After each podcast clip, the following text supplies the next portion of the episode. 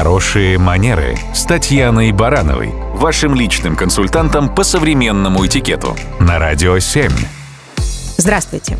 Вы задумывались о том, что представление о воспитанном ребенке в разных странах и культурах разное?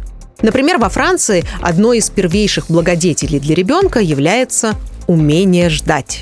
Уже с колыбели французы приучают детей к режиму, особо не потакают их прихотям, спокойно им отказывают и вынуждают ждать. Это же касается и приемов пищи. Строго по расписанию, в соответствии со взрослыми. Никаких перекусов. Такое отношение к детям считается естественным и правильным. Французские дети в итоге терпеливы и корректны. Они не бросаются на пол в истерике и умеют наслаждаться процессом еды. В Америке дело обстоит несколько иначе. Там ребенок стоит на первом месте.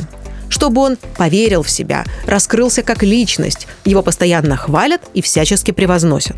Нередко у американских детей масса игрушек, а родители спешат к ним по первому зову. Обед зачастую проходит отдельно от взрослых.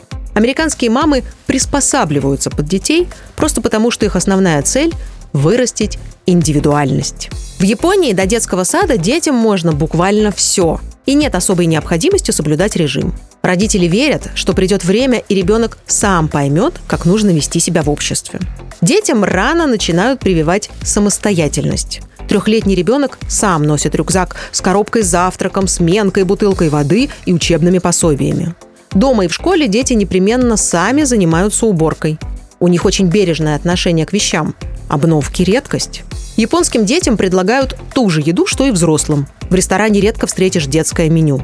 Так там растят полноценного, равного члена общества. Мы все воспитываем детей по-разному, но в любом случае желаем им только добра и стараемся дать как можно больше полезного и ценного. Это и есть хорошие манеры. Радио 7.